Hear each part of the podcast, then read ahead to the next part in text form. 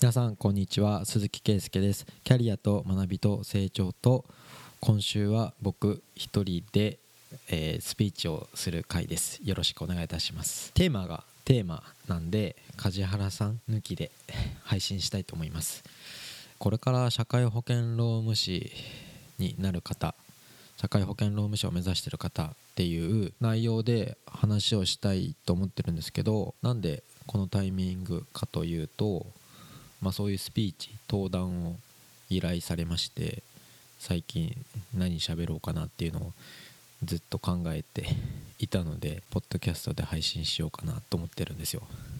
このタイミングかって結構自分の中でも考えることがありまして開業してからこういったスピーチをしたことがあるのが多分3回ありまして資格を取得する講座で2回愛知県の社労士会であの新人の方に向けて。で僕も多分新人の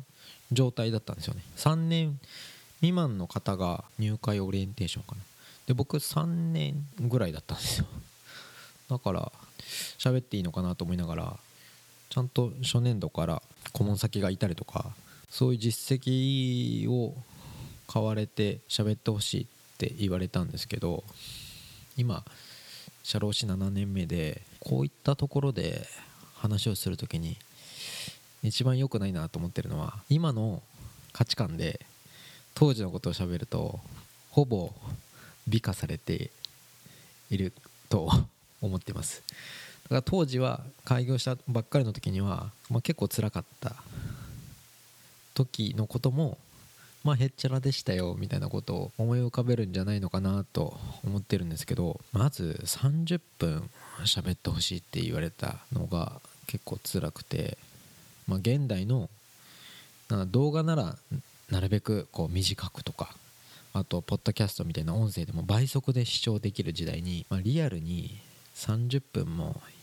人の話を聞かせるなんてなかなか酷なことをやらせますねって。思ったんですよ。まあ、その資格取得の講座としては、まあ、現場で活躍している人物がこう受講生にとって有益なのはこう社労士の資格を取ったらここんな活躍ができるとかなんかそういう、まあ、イメージしやすいと思うんですよねでももう7年目になって今あえて言うなら、まあ、残念ながら謙遜ではなくて僕って三流以下の社労士なんだなっていうふうにちょっと今更ながら自覚しています。まあそれが今回一番言いたいポイントかなと思ってるんですよ。この資格取得講座の方たちからしたら僕を指名したいって思って。だけど当の本人からすると活躍してそうに見えてしまったんだなっていう風なあのまあ業界をふんわり包んでるような価値観。そこが7年経って僕がどう感じているっていうのをお話しできたらいいかなと思ってます。じゃあ僕が開業したきっかけきっかけっていうほどでもないんですけどそもそも出発点がかなり志が低くて特に社会保険労務士になりたかったわけでもないっていうところから出発してるし、まあ、前提条件としてコネもないし実績もないし営業経験もないし周りに相談できる相手もいないっていう状態で開業したにもかかわらず、まあ、周りの資格取得講座とか他の社労士会の人からしたら1年目からしっかり顧問先がいるなっていう風になんかすごいなみたいに思われてしまったっていうことなんですよね。僕が人前で喋る時になんかこう本当に言葉っておくんですけど僕他の社労士とかあまり知らなくて私業のこう知り合いとか全然いなくて本当になんかこう憧れでこんな人のような社労士になりたいっていうのがなかったんですよね。だから僕にの頭の中にあったのは社労士の資格を生かして自分でいかに食っていけるかどうかっていうことが大事だったんですね。でまあおそらく社労士ってこういうものだよ。志高くみたいなことを、まあ、登壇して喋る人はおそらく社労士のやりがいとかを語ると思うんですけど、まあ、それこそ一長一短にできるものではなくてなんか専門知識の常にアップデートが必要でとか、まあ、経営者とかあの労働者の気持ちのことを考えてとか本当にコミュニケーション能力とかそれこそ今だとコンサル能力が必要課題解決能力が必要とか、まあ、そういった能力を磨くことが大事ですよって言うかもしれないんですけどまず僕人として根底としてあまり人に会うのが苦手だし経営者の集まりとかにも全然参加しずに来たんですよね。他の修行から、まあ、紹介をもらうとか最初はそうやって人脈を作ることっていうふうに言われるのがこの業界のなんかふんわりしたこう開業のアドバイスなんですけど僕は言ってしまえばほぼ引きこもりっていうのが本当に全然人に会わずにやってきたんですね。これから開業する人にとってかなりこう不安かもしれないアドバイスを言うと先行してる人の意見を参考にしない方がいいんじゃないでしょうかっていうのを思っています。だからやたら社労士会とか他の事業にあってやたらそこの空気を吸ってしまったら専門家になるためにはこうこうならなくちゃいけないとかあ大きなこう立派な仕事とかこれぐらいの売り上げがあるととか、まあ、そうやって活躍することとかあの成功することっていうのをなんかこう思い込んでしまう。真似をしようってこうゴール設定とか目標にしてしまうと思うんですよね。でも、まあ、ここは僕なりの意見としては、まあ、所詮自分以外の人にはなれないから、まあ、真似したってしょうがないかなって思います。自分自身のスタイルとかなんか強みじゃないですけどなんかこの話すると本当に大学生の就活生かっていう気持ちになってくるんですけど、まあ、入っちゃえば まあとりあえずいいんじゃねっていうぐらいの就活生だったし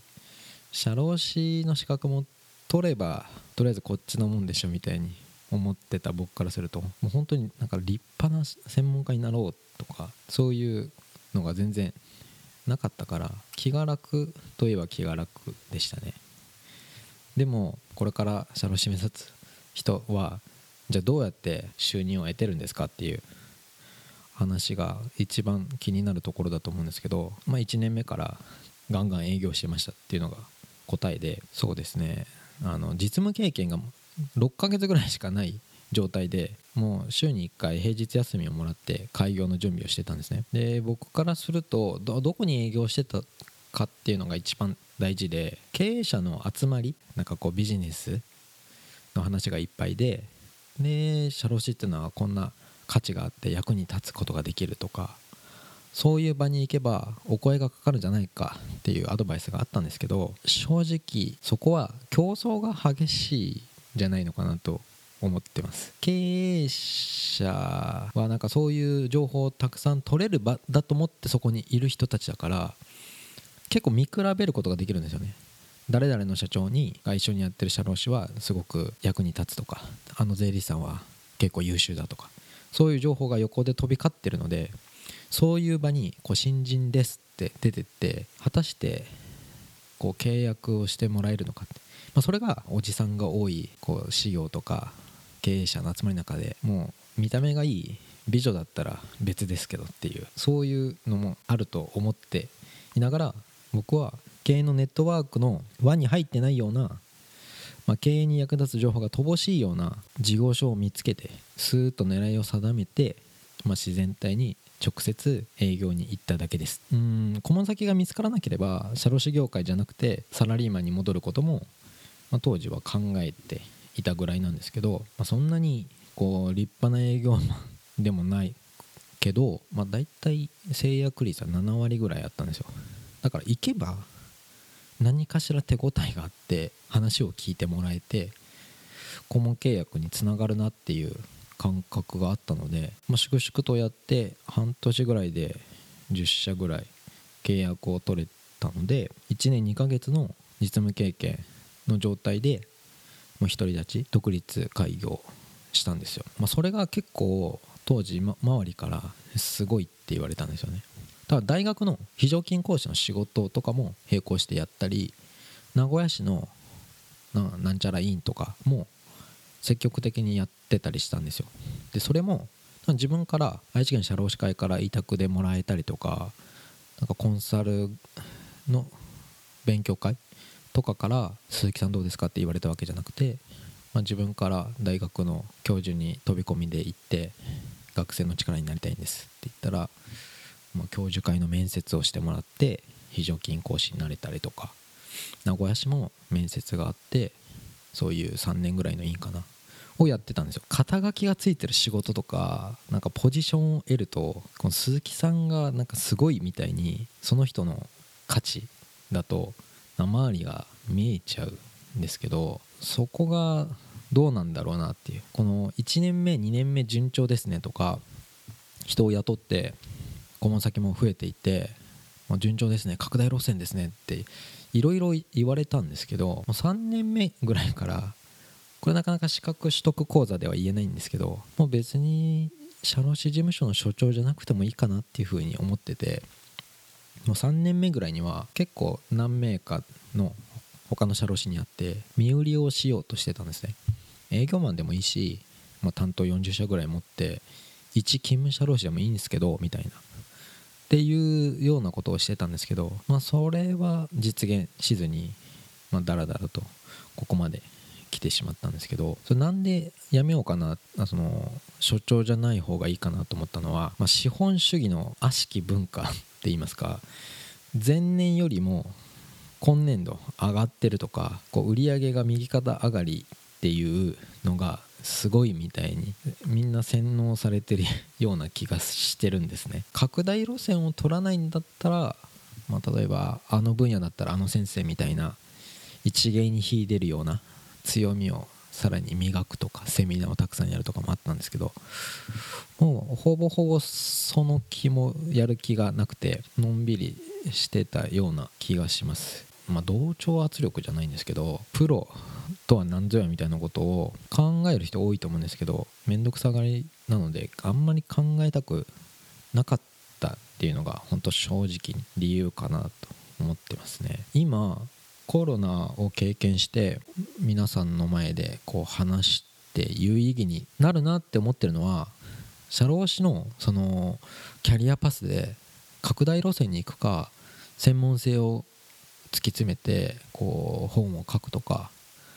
セミナーとか呼ばれたりとかそういう活躍それ以外の成功パターンってないのかなっていうふうに思ってるんですね。今ってこうどんな場面でも多様性って大事重要ですねって言われるんですけど社労士の多様性ってあんまないよなっていうふうに思っちゃってるわけなんですよ、まあ、コロナが理由かちょっとよくわかんないんですけど、まあ、肩書きがついてる仕事とかポジション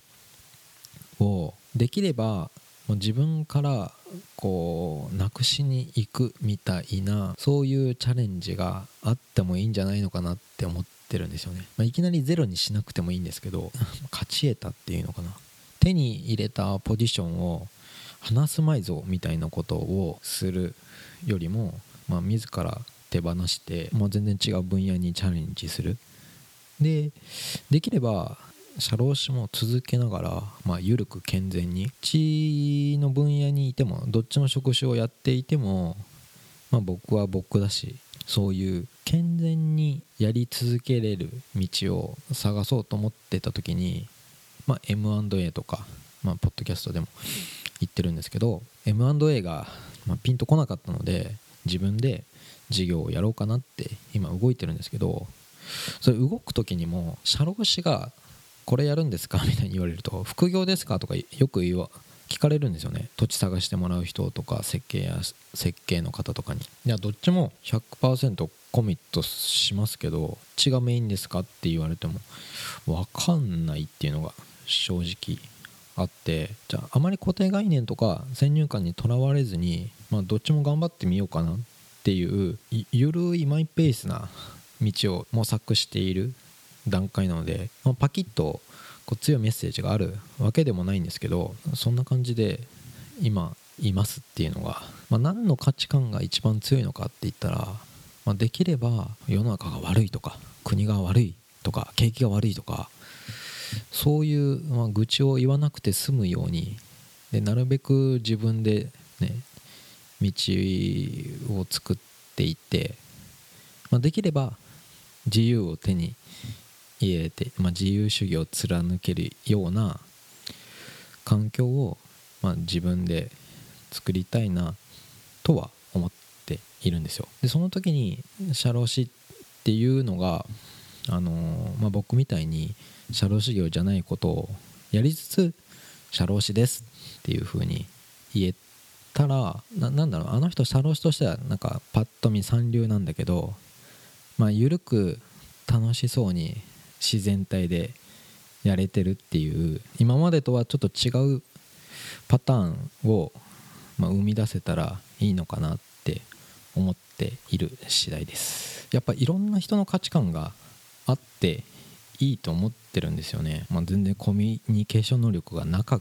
なくても別にコンサルみたいなことをできなくてももっと本当本当給与計算とか手続きを粛々としっかりやるっていうことでも全然いいと思うんですよね。ただそれだけで安泰かって言ったら、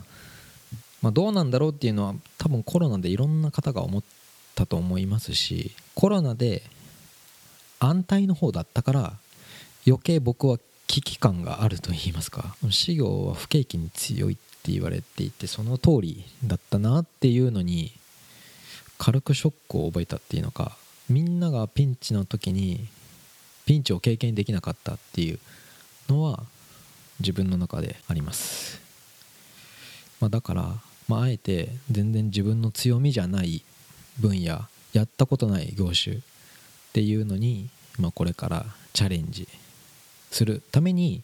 今は社労士としてのポジションをこういいように使って、まあ、社労士業も続けながら別なことにもチャレンジしていこうというこれが社労士を取ってよかったなって7年目で思うこの資格の生かし方です。じゃあ今日梶原さんがいないのでこの辺りで締めたいと思うんですけど実はタイトルにもつけるんですけど来週は1回配信をお休みします。本当にシャローシっていつまでやるんだろうなっていうそういうのがそろそろ視界に見えてきているので、まあ、1回お休みをしてまたテーマを考えていきたいと思います。それでは今週は以上とさせていただきます。ありがとうございました。